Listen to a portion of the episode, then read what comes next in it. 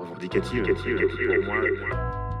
Les quotas sont nécessaires, sinon bah, on sera encore euh, sans palme d'or et sans C'est une arme, c'est une force. Faire repousser les murs de la normativité qui nous enferment et qui nous séparent.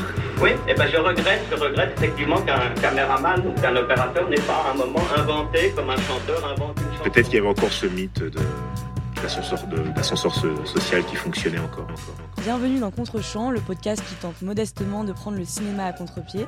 Bonjour Christelle Alves-Mera, tu es scénariste, réalisatrice de ton premier long métrage, Alma Viva, présent à la Semaine de la critique canoise en 2022 et qui sortira en salle le 12 avril. On est aujourd'hui rassemblés pour parler de ton histoire, de ton parcours et de ton œuvre, et tout cela d'un point de vue sociologique.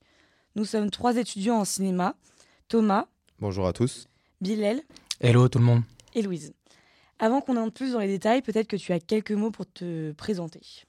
Bah déjà, euh, bonjour à tous. Euh, merci beaucoup de, bah, de, de vous intéresser à moi et de m'offrir ce temps de parole. Euh, me présenter, bah, moi je, je suis donc réalisatrice. Avant de faire du cinéma, je faisais de la mise en scène au théâtre. Et au tout début, je voulais être comédienne. Et je suis, euh, ma particularité, c'est que je suis française et portugaise. Et du coup, j'ai, voilà, je parle les deux langues, j'ai la double nationalité. Et donc, je me sens réalisatrice française et portugaise. Et ça, c'est plutôt une grande chance.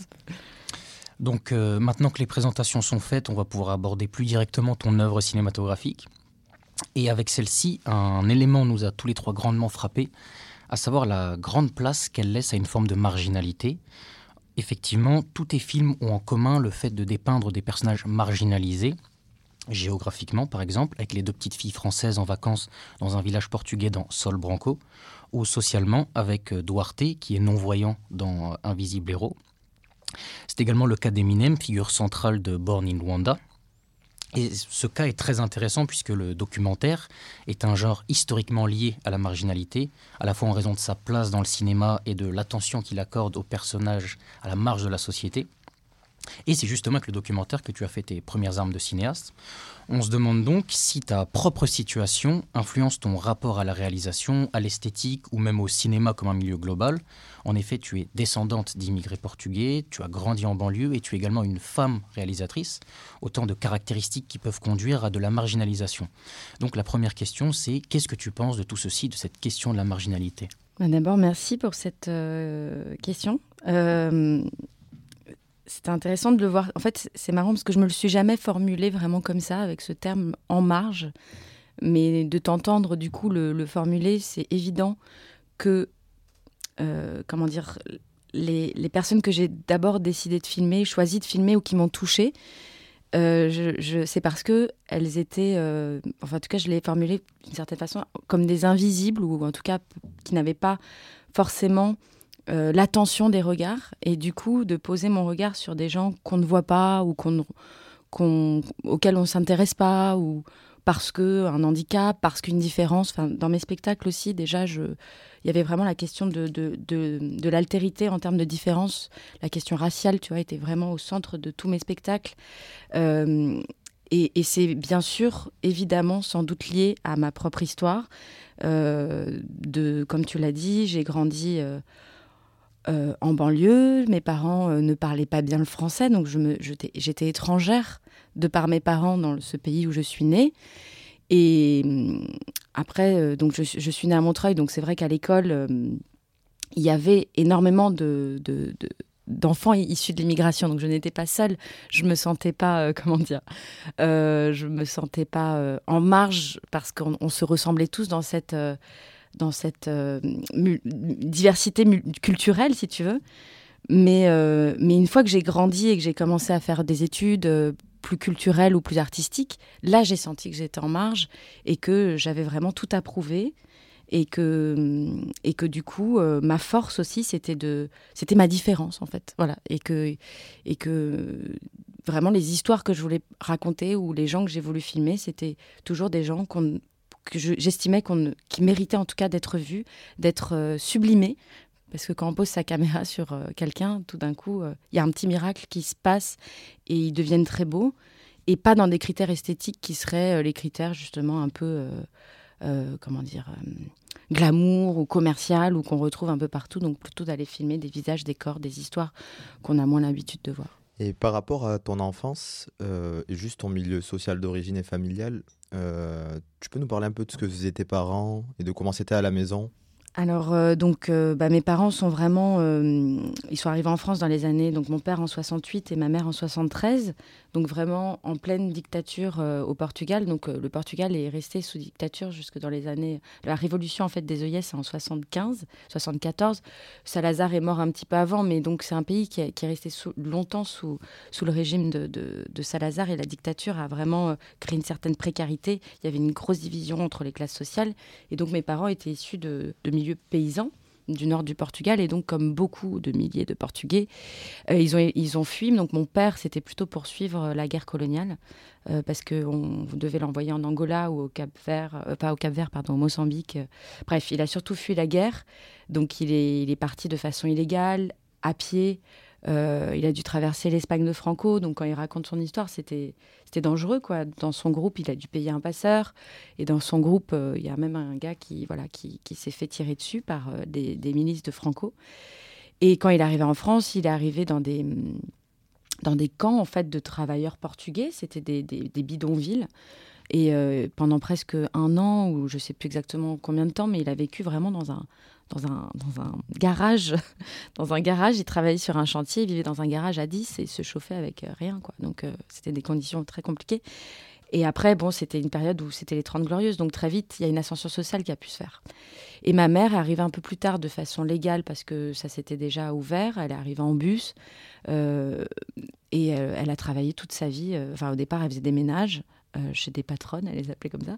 Et puis c'est là où elle a rencontré mon père. En fait, ils se sont rencontrés en France. Mon père faisait les travaux chez cette dame et ma mère faisait le ménage. Et euh, lui avait déjà appris un peu le français. Ma mère comprenait pas les listes de courses. Donc en gros, voilà, ils se sont, ils se sont dragués autour des listes de courses. et puis, euh, et puis après, elle a trouvé un boulot dans une, dans une maison de retraite à Bagnolet. Et elle a travaillé toute sa vie dans cette maison de retraite. Et là, elle, a fini. Donc depuis quelques années, ils sont retraités, mes parents. Euh, voilà, donc euh, ça c'est leur histoire, l'immigration euh, dans les années 70. Et moi je suis née en 83 à Montreuil. Et en fait on n'a jamais quitté Montreuil, seulement j'ai quitté Montreuil à, à 18 ans. Tu as dit grâce au Portugal que tu avais deux cultures et que en tant qu'enfant d'émigré, faire du cinéma était presque une revanche que de raconter le Portugal autrement. Et donc comment tu arrives à faire passer ça dans ton cinéma en règle générale? Bah, En fait, euh, au Portugal, il y a un cinéma qui est très dynamique. Et d'ailleurs, il y a énormément de. C'est un cinéma de ma génération et les jeunes femmes à venir. Il y a énormément de jeunes femmes qui, font du cinéma et qui sont reconnues euh, dans tous les festivals à l'international. Donc, il y, a, vraiment euh, un cinéma qui est très dynamique. Mais ce qui est un peu nouveau, enfin, je ne suis pas la première, mais on n'est pas très nombreux à avoir cette double culture. Et du coup, les films que j'ai pu faire au Portugal sont, sont faits sous le prisme justement de cette double culture. Je, je regarde le Portugal du point de vue de celle qui revient l'été, une ou deux fois par an, avec cette double culture, avec ces écarts aussi que ça crée. Euh, quand j'étais petite, euh, je sais pas, c'est des anecdotes, mais quand j'arrivais, quand on arrivait, en fait, on, avait, on était mieux habillés, on avait des Walkman, on écoutait de la musique que, les, locaux, enfin, les Portugais n'avaient pas. Et du coup, ça crée des petites... Euh, des petites tensions. Quoi. On sentait bien qu'on était les étrangers d'une certaine façon et pourtant portugais. Donc c'est un, un rapport très bizarre. quoi. Euh, et on n'a pas envie de se la péter, mais en même temps, on se la pète un peu parce qu'on a des meilleurs, euh, on a plus de moyens financiers. Et la France était beaucoup plus évoluée. Euh, c'est-à-dire que quand j'étais enfant, le Portugal n'était pas encore dans l'Union européenne. Donc je me souviens qu'on arrivait au Portugal en voiture et on mettait le papier toilette, parce qu'il n'y avait pas de papier toilette en rouleau, le sucre en morceaux, parce qu'il n'y avait pas de sucre en morceaux. Enfin, des, des trucs, c'est des détails, mais c'est en gros, on a l'impression d'aller dans un pays sous-évolué. Il n'y avait pas toutes les marques de céréales euh, dans les supermarchés, les yaourts n'étaient pas bons. c'est des détails d'enfants, mais mais il y avait toujours cet écart. On, devait euh, changer les francs en escudos. Les escudos, d'un coup, euh, c'était vachement moins fort, donc on pouvait acheter plein de trucs. Le niveau de vie était plus bas, donc on arrivait, on était un peu les rois du pétrole. Et ça, ça, ça, ça, ancre en fait dans dans, bah, dans le dans le jour dans le dans la vie des villages, quand les Français, du coup les Portugais de France revenaient, bah y a, y a, voilà il y a cette richesse qui était exhibée pas forcément volontairement, mais c'est comme ça, un, c'est un fait en fait. On arrivait avec un pouvoir d'achat plus grand, on a aussi, enfin, l'immigration portugaise qui est revenue au Portugal a enrichi beaucoup le pays. Toutes les maisons qui ont été construites, donc euh, mon père en fait partie, mais tous les Portugais de France ont construit quasiment tous une maison ou deux, voire deux, euh, dans les villages. Donc ça, ça, ça, a généré aussi euh, certaines. Ça a le Portugal en a profité en tout cas.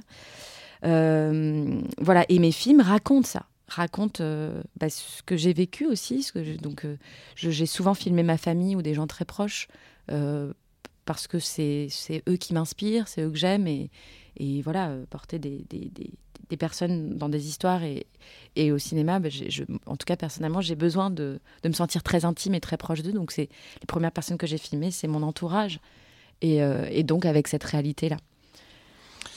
Euh, tu évoquais ces, écarts que tu ressentais quand tu quittais la France momentanément pour retourner au Portugal. Et on a des exemples de ça dans ton, euh, dans ton œuvre. Il y a par exemple cette scène dans, dans Sol Branco où euh, euh, les deux petites filles vont acheter des, des, glaces, je crois, chez une, une commerçante. Et elle dit Putain d'enfant immigré, il se, croit, il se croit tout permis.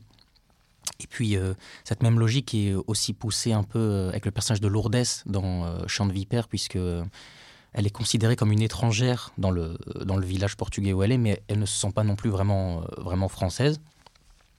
Donc, euh, tu as un peu répondu avec euh, ta prise de, de, parole, mais est-ce que ces, ces, écarts que tu décrivais prenaient parfois des, des aspects un peu plus durs, on va dire? Est-ce que tu as vu ou expérimenté des, choses un peu plus difficiles qu'un simple écart en termes de pouvoir d'achat? Par exemple, est-ce que tu as eu des, des, remarques un peu dures à ton égard ou est-ce que tu as vu des choses un peu difficiles sur ce sujet-là? D'être un peu une, étrangère euh, dans le pays qui est pourtant le pays de tes, euh, de tes origines premières, euh, finalement. Mmh, Comment dire?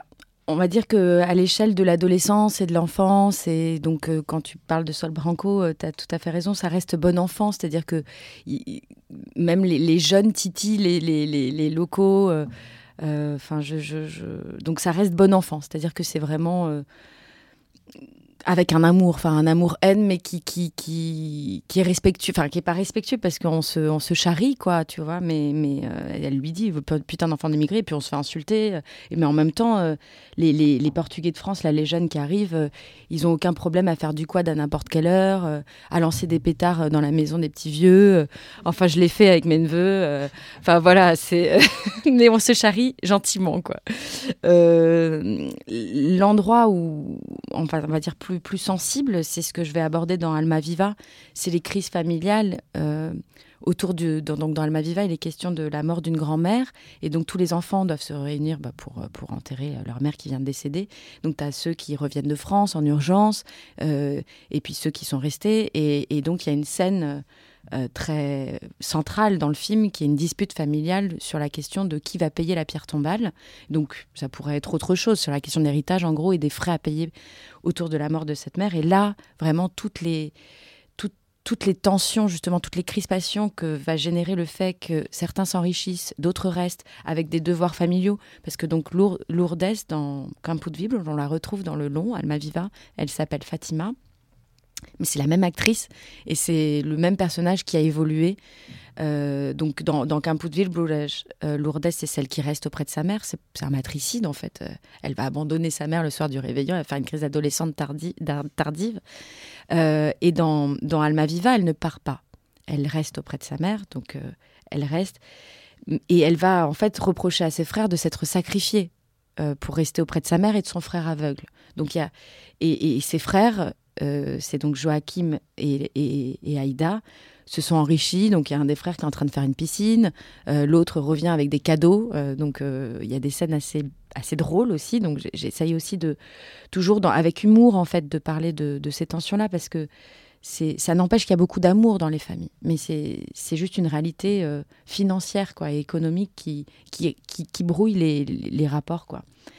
Et, hum, et voilà, donc, euh, donc dans, dans, dans, Almaviva, ça va plus loin. Je voudrais pas ici spoiler la scène, mais c'est assez violent. En fait, j'ai essayé aussi de. Parce que c'était les souvenirs que j'ai eus, j'ai vu vraiment, euh, ça pour le coup, c'est la scène la plus autobiographique du film, euh, même si elle est très théâtralisée, vous allez voir, mais c'est autobiographique dans le sens où j'ai vraiment vu ma famille se déchirer euh, pour une histoire de Pierre Tombal, ma grand-mère est restée sans Pierre Tombal, voilà, parce que, parce que j'ai. Et, sur le coup, je comprenais pas leur violence. J'avais pourtant 25 ans quand ma grand-mère est décédée. Je me suis dit, mais comment on peut être aussi violent?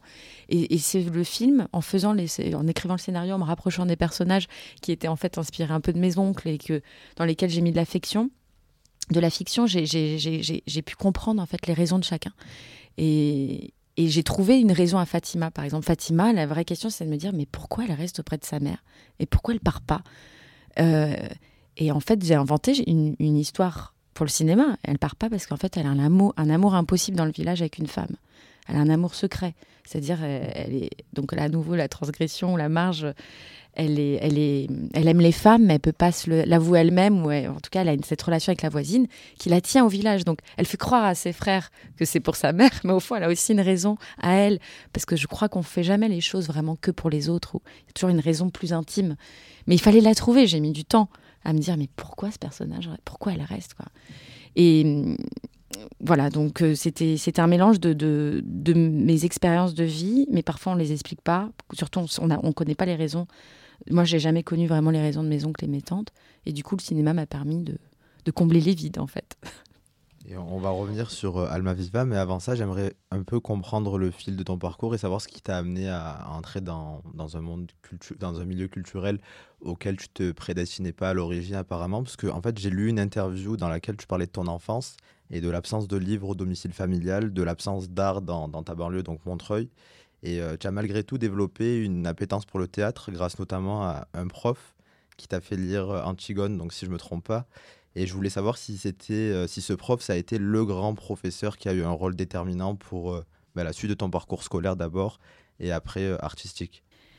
Oui, c'est vrai que rien ne me prédestinait du tout aux arts. donc, comme je disais tout à l'heure, mes parents, ma mère elle aime pas que je le dise, donc je pense qu'elle n'écoutera pas.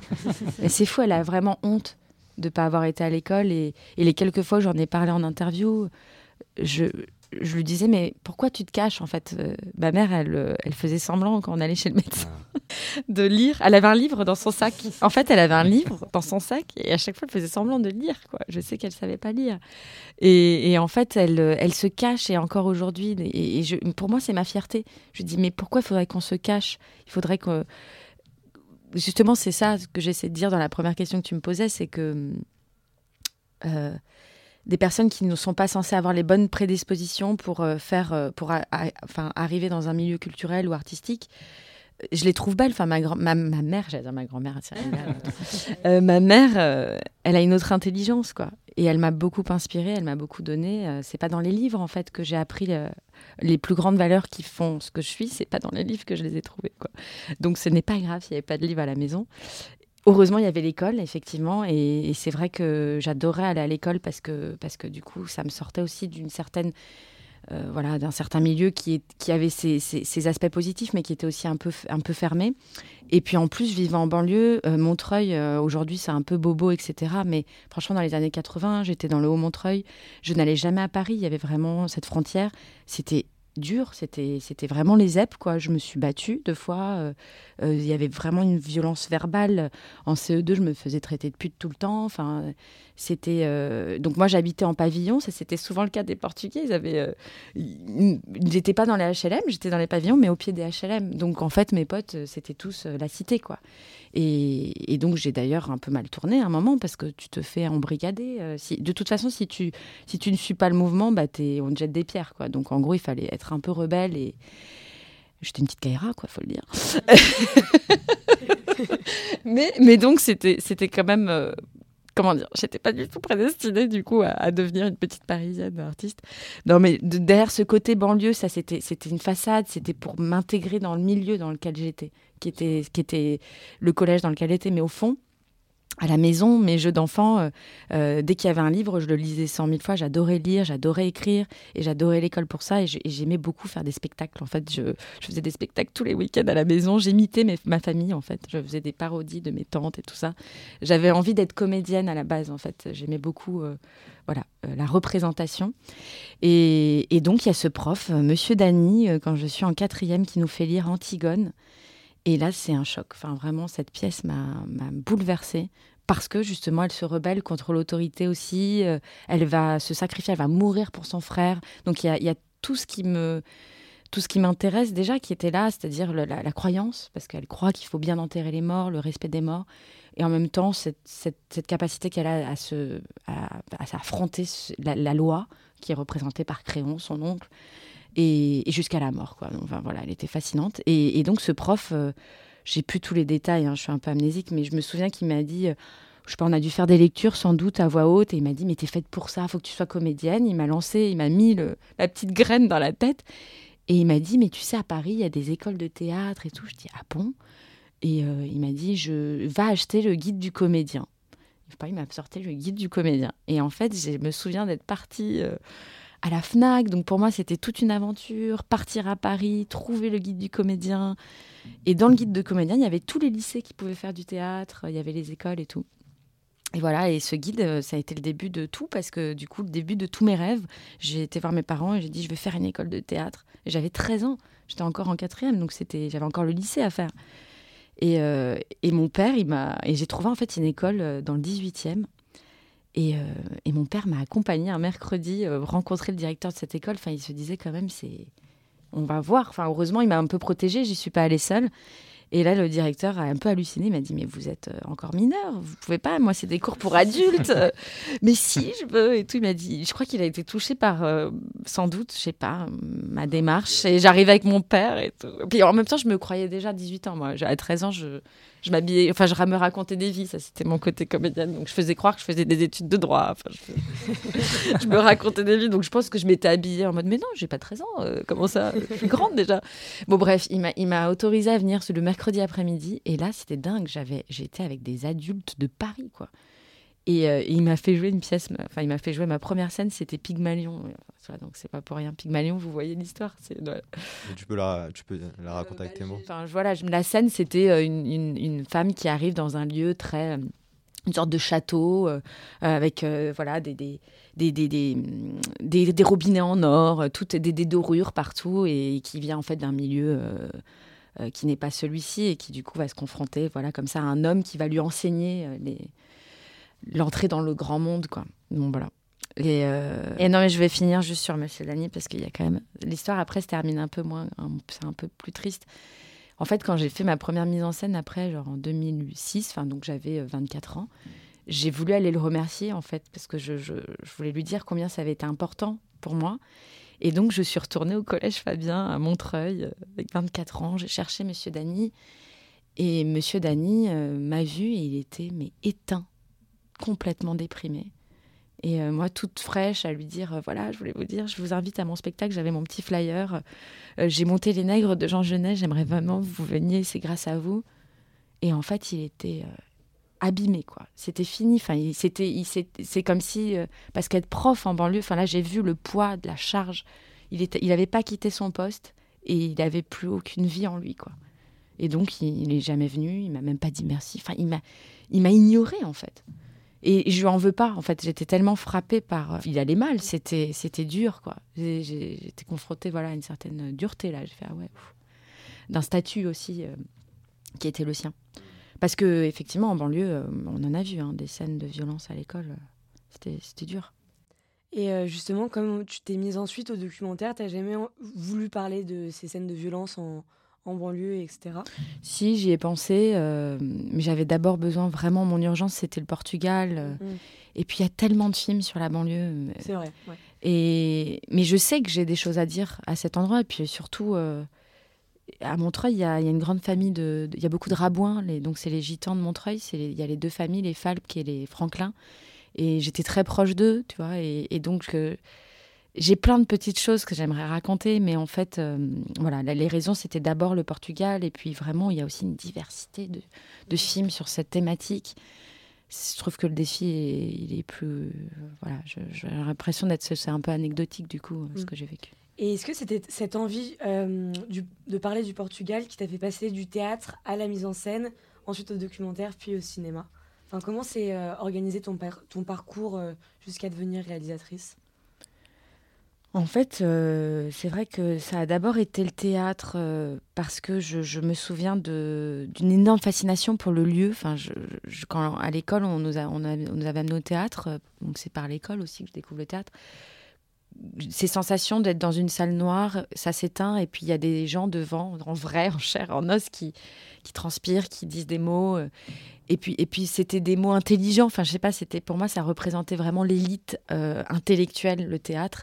Et il fallait que je, je, suis rentrée par cette porte-là, en tout cas, dans les arts. Euh, mais j'avais déjà le cinéma, c'est-à-dire que hum, j'avais une petite caméra et je filmais beaucoup euh, les, les fêtes de famille, mes cousines, ma grand-mère l'été, euh, les Maliens aussi dans le quartier, parce que j'habitais donc à Montreuil, comme je l'ai dit beaucoup, mais j'étais tout, tout, le temps à côté d'un foyer malien, les deux maisons qu'on a eues. Et donc j'allais tout le temps au foyer malien. Et puis quand j'allais au lycée à Paris, pour le coup, je prenais le bus le matin très tôt pour être à 8 heures, parce qu'après j'ai fait un lycée théâtre, donc dans le 7e rue du Bac, mais je passais, je passais de, de Mosinor, Montreuil, Boissière. Je prenais mon bus à 6h30 du matin pour arriver à 8h rue du Bac. Mais du coup, à 6h30, c'était les Maliens qui allaient nettoyer les graffitis. Euh, enfin, c'était mes potes maliens qui prenaient le bus aussitôt que moi. Donc j'étais souvent avec eux. Et je sais que j'avais déjà envie de les filmer. Enfin, je les avais un peu filmés. J'arrivais pas à rentrer dans l'intimité. Ça, c'était impossible parce que c'est des foyers d'hommes. Et donc, il y avait une, une impossibilité d'aller plus loin et c'est pour ça que j'ai jamais euh, été au bout du coup de ce film. Mais, euh, mais j'y avais pensé. Donc, tu vois, euh, en, faisant des lycées théâtre et en commençant par, le théâtre, j'avais quand même cette caméra et une envie d'image et une envie de filmer des gens et une envie de, de, raconter des histoires à travers ces gens qui me touchent. et voilà. Et donc, du coup, de façon un peu naturelle, alors pas naturelle, non, je rencontre quelqu'un qui est très important, déterminant. C'est Julien, mon compagnon de vie, donc le père de mes enfants. Je le rencontre quand j'ai 19 ans. Et lui, en fait, il fait de l'image. Il fait des films Super 8, il a voyagé, euh, il a fait une école d'art. Euh, euh, et, et, moi, à ce moment-là, je suis à peine en première année de fac théâtre. Et lui, il a le savoir de l'image. quoi. Et en fait, c'est la rencontre avec Julien, c'est son savoir et mon désir aussi de qui, me donne des ailes. En fait, vraiment, je me dis, ok, bah, en fait, avec lui, euh, ça va le faire. J'ai pas besoin de faire d'école de cinéma. Ensemble, on va faire des films. Et donc, on part. Euh, le premier film qu'on fait ensemble, c'est au Cap Vert. Et on fait un film, euh, d'ailleurs, en Super 8. Donc, c'était son domaine. Et, et, le Cap Vert, c'était un peu le mien parce que c'était façon de, de, commencer par une lusophonie portugaise. Voilà, et on a fait le, le, Cap Vert ensemble, Angola, et puis ensuite, donc des films documentaires. Et puis ensuite, je suis arrivée à la fiction euh, euh, un peu sur le tard, enfin en 2015, ma première fiction avec Sol Branco. Mais, mais dans mes fictions, il y a beaucoup de documentaires aussi. Mhm. Donc en fait, je, j'ai l'impression que ça s'est fait un peu naturellement. Euh, et, que enfin je, ne suis pas forcément à faire une scission entre documentaire et fiction quoi voilà je pour moi c'est ça va un peu ensemble et d'ailleurs tu disais que c'était parce que tu voulais réaliser Alma Viva que tu avais tourné euh, quatre courts-métrages, euh, soit documentaires, soit fictionnels, soit à la, lignée euh, des deux. Et donc, c'est ce qui t'a amené à faire Chocho, par exemple, ou ce genre de films qui sont entre. Enfin, ce que tu as déjà dit, que ce qui t'émouvait, c'était d'oublier le cinéma dans, ton, dans tes œuvres fictionnelles. Donc, tu arrives à faire comme ça le passage de, d'un genre à l'autre Oui, en fait, si je viens à la fiction, c'est parce qu'il y a Alma Viva, euh, il y, a ce moment très personnel de la mort de ma grand-mère maternelle quand j'ai 25 ans, enfin je sais plus quel âge, à peu près par là. Euh, et en fait, euh, il y a ces crises familiales je vais je, ce, ce sentiment de, grosse injustice. Ma grand-mère qui n'est pas enterrée, qui n'a pas de pierre tombale, et, et en plus c'est très proche d'Antigone. Enfin c'est fou, c'était un truc, euh, c'est très étrange quoi. C'est comme un effet miroir. Et là je me dis il faut que je raconte cette histoire. Sauf que j'ai pas fait d'école de cinéma, je viens du théâtre, euh, donc je me dis je peux pas, je peux pas commencer par un long.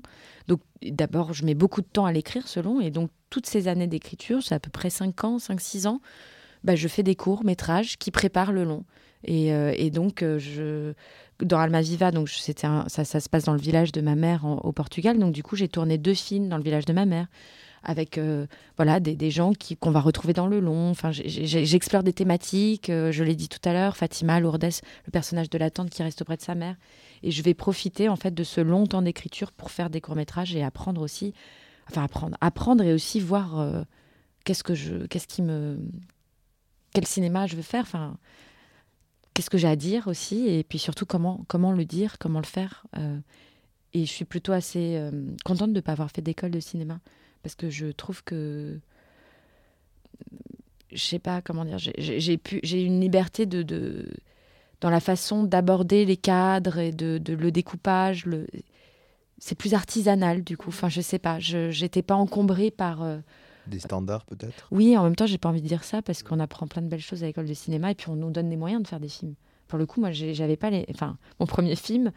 Euh, D'abord, bah, par exemple, Le Cap Vert, mon vrai premier film documentaire, j'avais pas de caméra.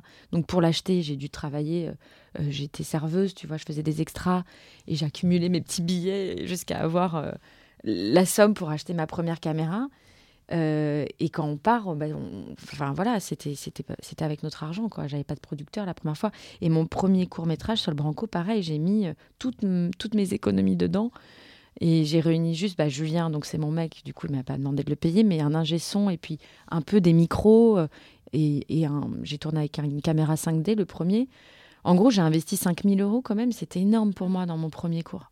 Et après, pour terminer le film, une productrice est rentrée. Mais, mais donc l'école de cinéma, pour revenir à ça, je pense qu'elle permet quand même de donner aussi les moyens de faire un film, euh, déjà avec des moyens au début. quoi. Donc c'est vrai que ça a des avantages. Et puis, je ne veux pas forcément dire que les gens qui sortent d'école font des films standards. simplement, moi, j'ai aimé l'idée aussi de découvrir au fur et à mesure. De de pas savoir, en fait, euh. avec une intuition et de et de et d'apprendre en regardant des films après, du coup, parce que j'ai commencé à regarder des films assez tard, en fait. J'avais une question qui euh, va peut-être faire un peu. Euh, enfin, c'était une, une remarque slash une question, mais ça va peut-être faire un peu redite avec le point que Louise évoquait. C'est. tu évoquais ce cette envie, ce besoin de capturer des choses très réelles dans tes, euh, dans tes œuvres cinématographiques. Et euh, on peut même rapprocher ça au théâtre, parce que tu as dit que ce qui t'attirait le plus au théâtre, c'était le fait d'avoir des gens qui sont là en face de toi. Donc il y a toujours ce rapport entre toi et euh, la réalité dans, dans l'art que tu produis. Et moi, je trouvais ça très intéressant par rapport aux, gens avec lesquels tu collabores dans tes fictions, parce que bah, il y a par exemple tes deux enfants dans, euh, dans Chocho, dont ta, ta petite Loua, qui est aussi le personnage principal de, de Alma Viva. Julien, ton compagnon avec lequel tu as collaboré, parce qu'il est euh, chef-op, absolument. Et euh, je trouvais ça très intéressant, le fait que l'art que tu produis dénote un rapport réel qui est aussi là dans les processus de création, vu que tu racontes des histoires que tu as vécues avec des gens qui sont en entourage finalement.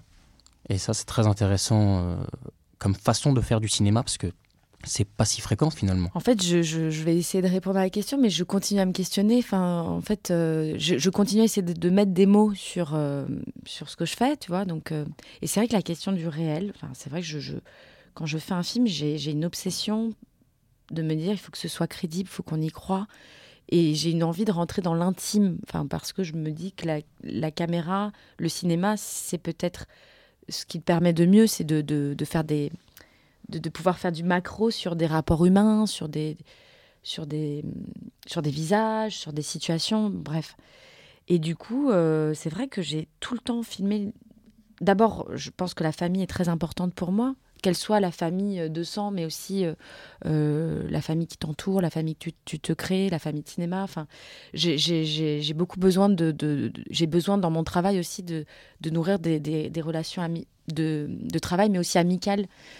J'ai besoin d'être en confiance en fait, et, je trouve que voilà que, quand on fait un film, il y a aussi beaucoup d'amour qui circule et, et que de, le fait de filmer des gens qu'on connaît bien ou des gens de la famille ou qu'ils deviennent, ça permet en fait d'être complètement libre aussi. Euh, il n'y a plus aucune crainte et puis on n'est pas dans une idée de ce que ça devrait être. On est vraiment dans un ressenti, dans un moment de vie. Tu vois, dans Ciao Ciao, il fallait aborder le deuil au moment du confinement. Bah, du coup, avec les gens de mon entourage, on, pénètre vraiment une famille. Nous, on n'a pas vécu le deuil, mais je sais que les gens, en voyant le film, et c'était ma volonté, il y a un vrai trouble. On se dit, mais la réalisatrice a perdu son père.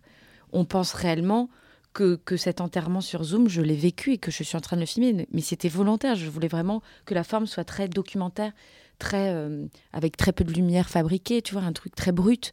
Et, parce que je savais que la force, c'était que j'étais en train de filmer des gens très intimes. Je, faisais glisser la caméra à un endroit où normalement elle ne se glisse pas. mais ça demande aussi de se mettre en danger, parce que c'est quand même moi. Enfin, tu vois, je m'expose vachement, et, et, parfois je me dis, mais, mais je suis fou, en fait. mais comment je m'expose de dingue?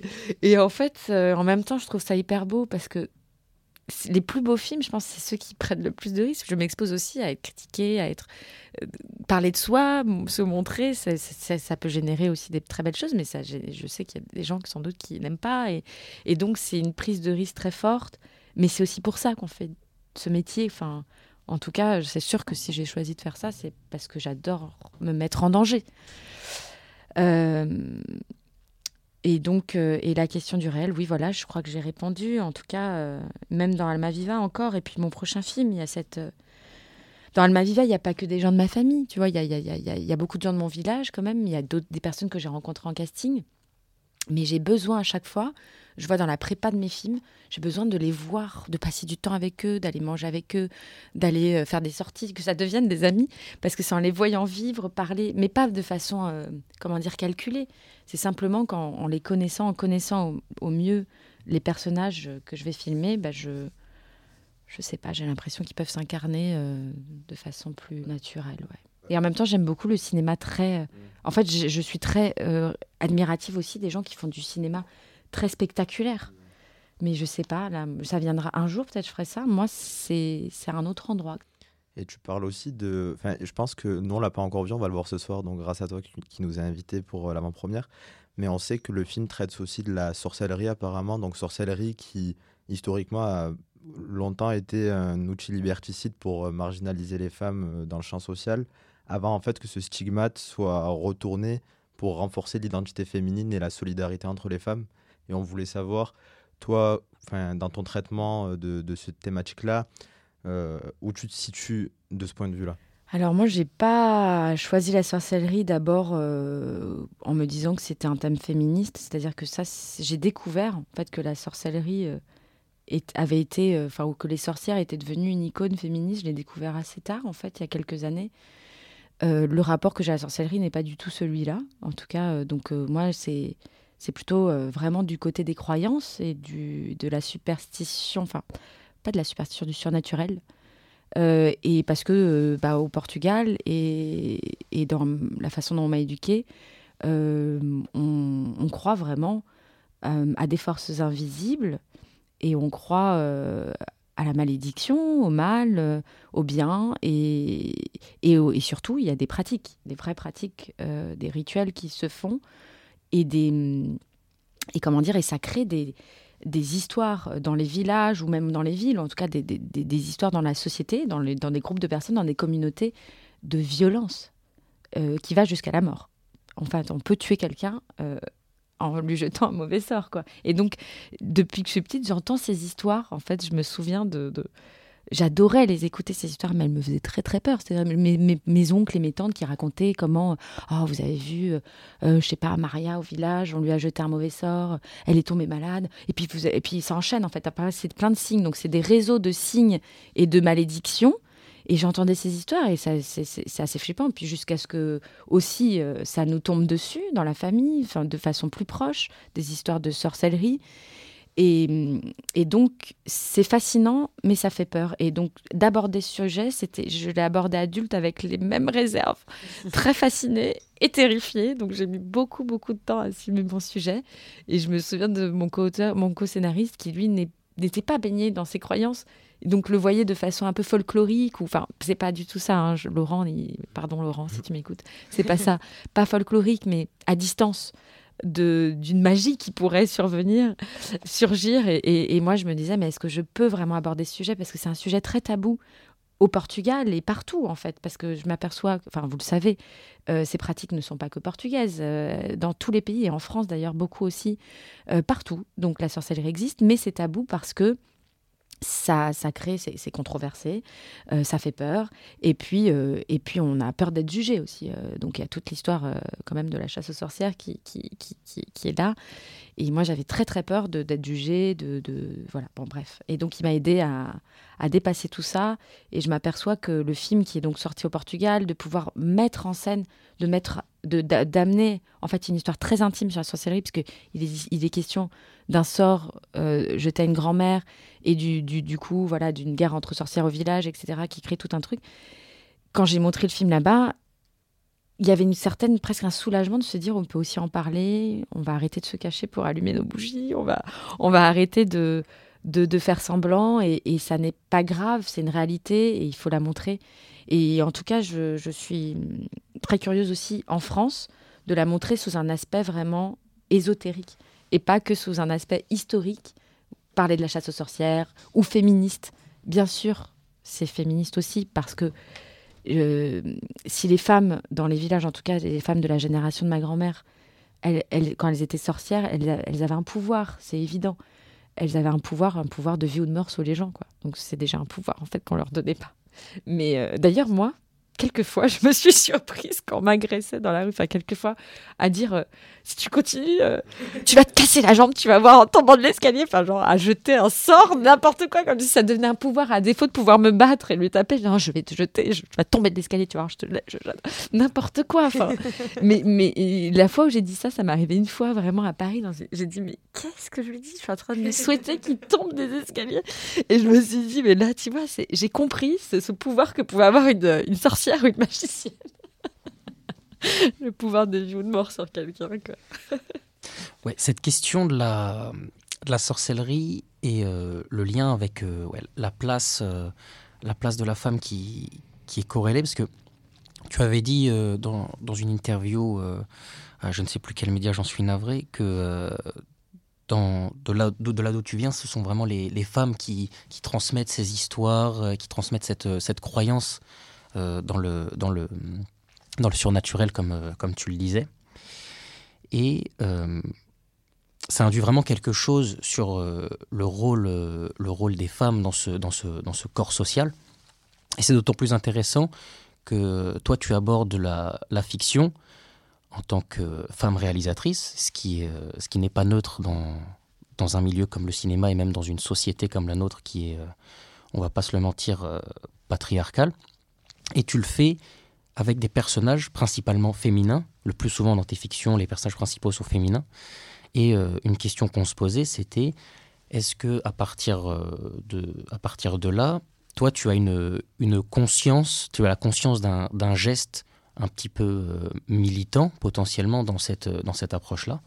Bon, d'abord, je voudrais juste dire que c'est pas vrai qu'il n'y a pas que des femmes. Il y a, il y a, il y a... Voilà, non, non, mais je veux, je veux le dire. Il y a beaucoup d'hommes qui, Portugal et partout, qui, qui ont aussi, euh, qui pratiquent, euh, comment dire, qui ont des, des, des, des dons de, de, guérison, enfin toutes sortes de toutes sortes de façons. Je vais pas le dire des sorciers parce qu'aujourd'hui ce terme est un peu, on les appelle plus comme ça. Ils, ils se font appeler médiums, guérisseurs, tout ce que tu veux.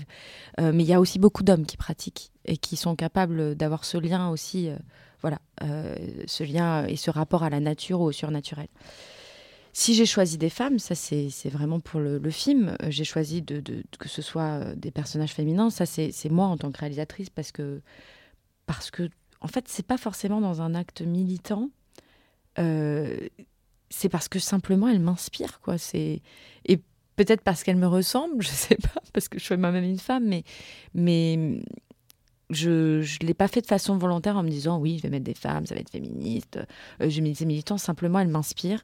Euh, c'est vrai que dans ma région, dans ma famille, ces femmes sont fortes, quoi. Elles ont quelque chose d'ailleurs. D'ailleurs, elles ont une partie très masculine aussi.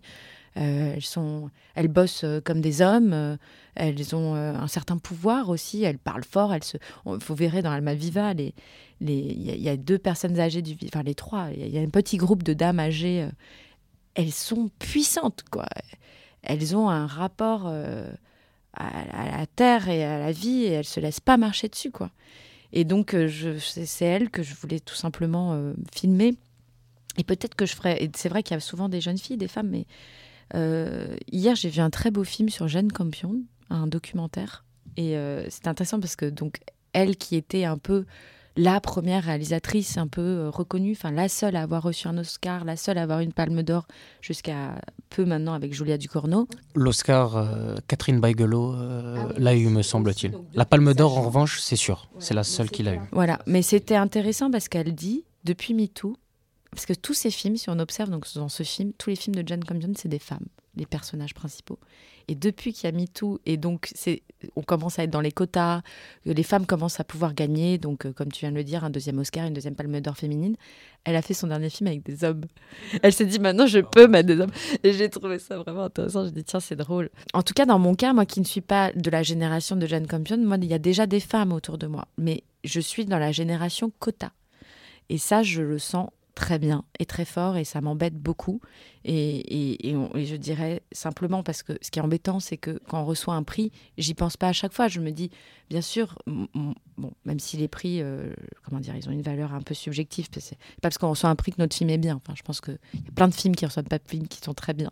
Mais ce que je veux dire, c'est que quand on reçoit une subvention ou quelque chose, on peut toujours se dire, est-ce que c'est parce que j'étais dans les quotas je fais partie aussi de commission et je vois très bien comment, à un moment donné, quand il n'y a pas de femme qui remonte, personnellement, je n'ai jamais fait remonter un film dans une commission pour une femme en me disant Ah, euh, non, on va faire remonter alors que le projet n'est pas bon. Si le projet, c'est d'abord l'artistique qui prime, mais c'est vrai que les quotas sont nécessaires, sinon bah, on sera encore euh, sans palme d'or et sans Oscar, je suis d'accord. Mais ça nous dessert encore aujourd'hui parce que souvent, on va avoir des réflexions, euh, en tout cas d'ailleurs de, la jante masculine, il faut le dire, des, copains réalisateurs qui vont dire Ah bah ouais, mais t'as plus de sens parce que t'es une fille, c'est dans l'air du temps.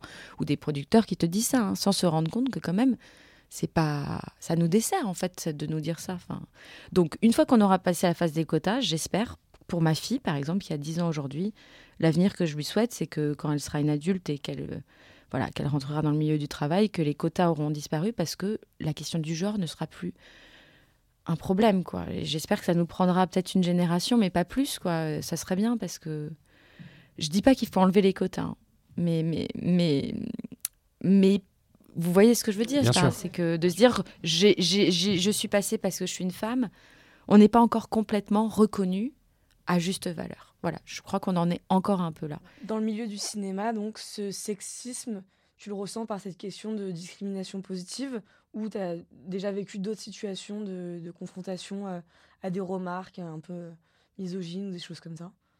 Alors, euh, bon, D'abord, je vais revenir juste sur mes dix années de, théâtre aussi, parce que c'est un théâtre. Le, le, milieu théâtral est extrêmement encore plus masculin. On en parle très peu d'ailleurs. Voilà, on parle beaucoup tout dans le cinéma et puis la musique, mais euh, pas tellement euh, dans le théâtre. C'est-à-dire que ce qui était fou, c'est que donc moi j'étais, c'est surtout au théâtre de l'Athénée où en gros j'ai montré théâtre de l'Athénée, je jouais à Paris où je montrais mes, mes spectacles. Mhm. Et je me suis retrouvée à des présentations de saison. J'étais la seule femme, 24 ans, plus très très jeune au milieu d'hommes entre 50 et plus. Quoi. Et, et pourtant, les, les, personnes qui me permettaient d'être là, c'était des directeurs de théâtre hommes, tu vois, qui ont cru en moi. Donc, dans mon parcours, j'ai rencontré des hommes très bienveillants, tu vois, qui m'ont donné la possibilité. Je pense à Patrice Martinet, donc qui était le directeur théâtre, du théâtre de l'Athénée Jouvet. Sans lui, ma carrière n'était pas lancée dans le théâtre. Il a cru, il a vu les nègres de Jean Genet à la cartoucherie il m'a donné ma chance, j'avais à peine 24 ans, j'étais une jeune femme, d'aller, voilà, de présenter mon spectacle dans un grand théâtre, et, etc. Et c'était un homme. En revanche, mes spectacles, j'ai eu beaucoup de mal à les faire tourner. Et ça, j'ai senti que c'était vraiment, j'en suis sûre aujourd'hui avec le temps, parce que je passais mon temps, donc j'étais moi-même euh, directrice de ma compagnie, donc je faisais toute la production aussi, donc je devais appeler les théâtres pour leur vendre mon spectacle en disant, voilà, on a joué, on cherche des dates. Donc je passais des après-midi entières à passer des coups de fil, et c'était tout le temps des directeurs de théâtre. Toutes mes listes, c'était directeurs de théâtre, Il y avait une femme sur les 50 théâtres, quoi. Et donc, quand tu dis, quand finalement, au bout de trois mois d'appel, tu arrives à passer le secrétariat et tu as enfin le directeur du théâtre, tu as un homme avec une voix de 50 ans, et puis toi, tu as ta petite voix de j'ai 24 ans, oui, bonjour, tremblante, je suis Christelle, bon, j'ai monté mon spectacle. Bah, ok, ouais, ouais, envoyez-moi le dossier, salut, au revoir, tu vois. Et là, c'est sûr que ma voix, ma petite voix de femme, de jeune femme en plus, pas sûre d'elle, m'a empêché. Enfin, j'en ai cette intime conviction, quoi. et donc voilà, ça c'était le théâtre. Ensuite, euh, le cinéma, non, c'est des, des, petites choses en fait. Si j'ai pu me confronter bah, à certains euh, côté portugais. En plus, il y a encore beaucoup de chemin, mais s'il y a beaucoup de jeunes femmes réalisatrices, il y a aussi euh, des, des, des, gens qui ont le pouvoir, en tout cas, qui sont souvent des hommes, voilà, de 50 ou plus, et qui là vont avoir un rapport paternaliste dans le sens où ils t'apprennent la vie, quoi.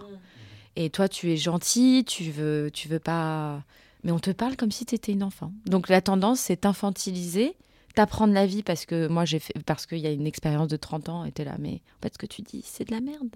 Ouais, puis ils se sentent super généreux en plus en faisant ça. Soi-disant, non, j'ai quand même vécu, j'ai pu me retrouver vraiment à des confrontations très misogynes. Non, non, vraiment. Euh, mais que je vais pas rejeter parce qu'il y a un rapport de pouvoir où à un moment, la personne qui est en face, tu en as besoin mhm. pour avancer et donc euh, bah, tu dois faire avec. Par contre, ça te met dans des moments de, de, colère, en fait, la colère qu'on peut ressentir aussi quand, quand on, est, on fait, quand on est discriminé. Quoi. Le racisme doit provoquer ce type de colère. Et ça, je l'ai ressenti là sur mon long très fort. Je ne vais pas mhm. nommer les personnes, mais ça m'est arrivé. Euh, donc je fais attention des, aux personnes. Je m'entoure en tout cas dans mon équipe de travail artistique, non. Je, on a, je, les choisis, je choisis mes collaborateurs. Mais les personnes qui donnent l'argent, notamment, euh, bah, pas forcément, tu peux pas forcément choisir tout le monde en fait. Il y a des, des voilà, des relations qui s'imposent malgré toi. Et maintenant que tu as fait ton premier film, tu sens que tu as acquis une certaine légitimité qui t'empêchait justement d'être atteinte de sexisme? Ou c'est toujours la même chose et que c'est pas forcément une question de, de jeunes femmes euh, débutantes J'ai l'impression que là, quand même, depuis quelques années, les mentalités changent et tout, et que MeToo, vraiment, mais c'est incroyable ce que ça génère, parce que je sens bien que, même s'il y a encore des petites paroles déplacées, moi, je, suis obligée de, de, Comment dire Souvent, je, même des amis réalisateurs, hein, je, les je les corrige en disant, mais tu peux pas dire ça. Mais, mais c'est en train de changer, on fait attention au vocabulaire qu'on emploie, enfin, en tout cas, les, les, les hommes font attention. Euh, donc tout ça pour dire que je me sens ouais ouais ouais plus légitime. En tout cas, j'ai moins l'impression que d'être une femme c'est un problème. Euh, même si euh, je porte en fait un, un inconscient de poids. Enfin, c'est-à-dire par exemple la prise de parole. Il y a quand même des petites la représentation publique. Je me prends beaucoup la tête sur ça.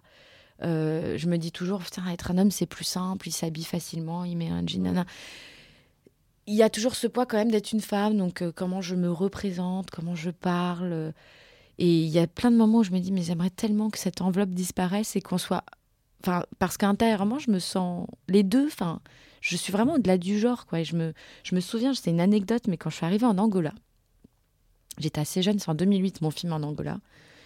J'étais blanche, jeune femme, et en fait, je suis arrivée mais avec une naïveté en me disant, mais c'est bon. En fait, j'oubliais qui j'étais. Moi, moi je, j'oubliais que j'étais une jeune femme blanche. Quoi. Je me suis pris mais la vague de racisme, parce que l'Angola, je vous dis, l'histoire est horrible. Les Portugais ont mm. fait vraiment, vraiment n'importe quoi là-bas. Donc c'est normal qu'il y ait du racisme, etc. Et, je me suis pris, donc je suis. Attends, plus que ça, c'est que je suis portugaise, en plus c'est française, et il y avait toute l'histoire de l'Angola Gate et tout. En fait, on m'a renvoyé l'image que j'étais mm. et que je ne pensais pas être. Et tout ça pour dire que ça a été un choc de me dire, en fait, euh, je, parfois, je, je, fais abstraction. J'aimerais faire abstraction de ce qu'on est, mais on a des étiquettes, on nous les renvoie, et en fait, euh, malheureusement, c'est une, réalité. Mais quand je fais mes films, j'essaie vraiment de pas y penser et de m'entourer des bonnes personnes qui me renvoient pas l'étiquette. Voilà, c'est ça. Je pense que la vraie, la clé, c'est d'être avec des gens qui te renvoient pas l'étiquette, qui ne te rappellent pas que tu es une jeune femme. Et quand ça, quand, quand on peut travailler au-delà des étiquettes, c'est la liberté absolue et c'est plus sain, quoi cette, euh, cette envie de, d'évoluer dans un, dans un milieu qui ne renvoie pas des étiquettes, est-ce que c'est quelque chose que euh, tu essayes de faire avec, euh, avec ta, petite fille, vu que tu l'as fait jouer?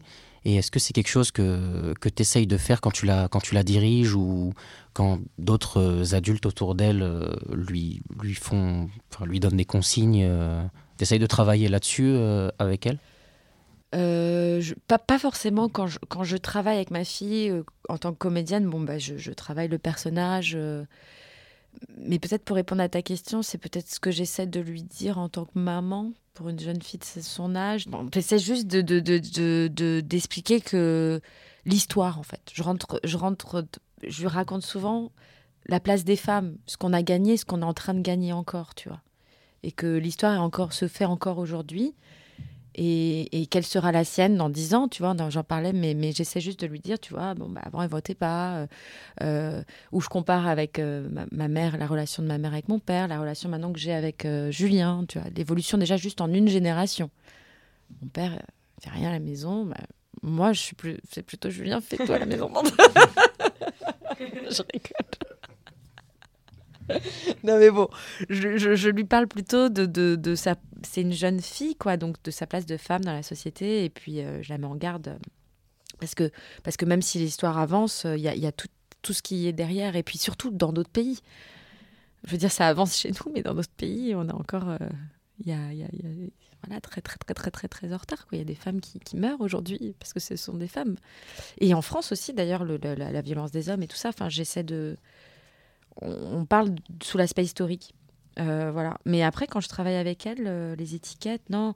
En fait, les étiquettes, c'est aussi des gens que je choisis. je reviens à la première question, peut-être pour finir le, la discussion, mais euh, justement, quand je filme Duarte, par exemple, enfin, ou tous les gens, enfin, je, des gens en marge, comme tu disais, c'est aussi pour dépasser les a priori de les, les, a priori sur, par exemple, ce personnage, je reviens sur Duarte, aveugle, handicapé, je lui donne un rôle où on oublie son handicap social. Il est libre, il aime les femmes, il fantasme, il danse, il, vit. Alors que, en fait, euh, l'étiquette qu'on voudrait lui donner, c'est euh, bah, c'est un handicapé. En plus, il est pas très beau, il est bizarre. On, on s'intéresse pas à lui, quoi. Et en fait, il est magnifique. Il chante hyper bien. Il est, il est presque sensuel. Euh, voilà, je pense que c'est la bonne façon de dire que c'est aussi, euh, voilà, moi j'aimerais qu'on me voit au-delà de, de, mon apparence, de la petite mignonne euh, femme, jeune femme, je sais pas quoi, de tout ce qu'on pourrait me mettre euh, comme étiquette pour aller voir plus loin, quoi. Voilà. Et le cinéma, ça permet aussi ça. sur cette note d'espoir de faire tomber les étiquettes, on va conclure le podcast. Merci beaucoup d'avoir participé et on rappelle à nos auditeurs d'aller voir Alma Viva le 12 avril en salle.